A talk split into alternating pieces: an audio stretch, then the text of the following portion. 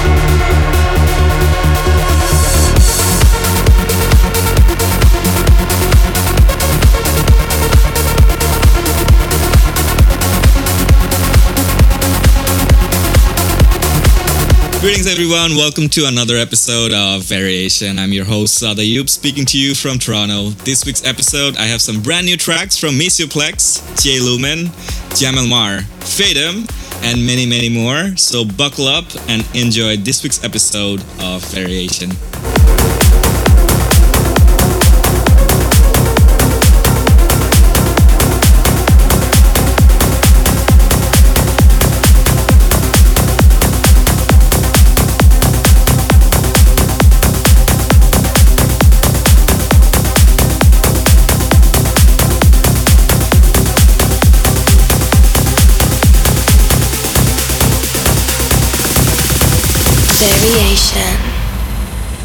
Variation.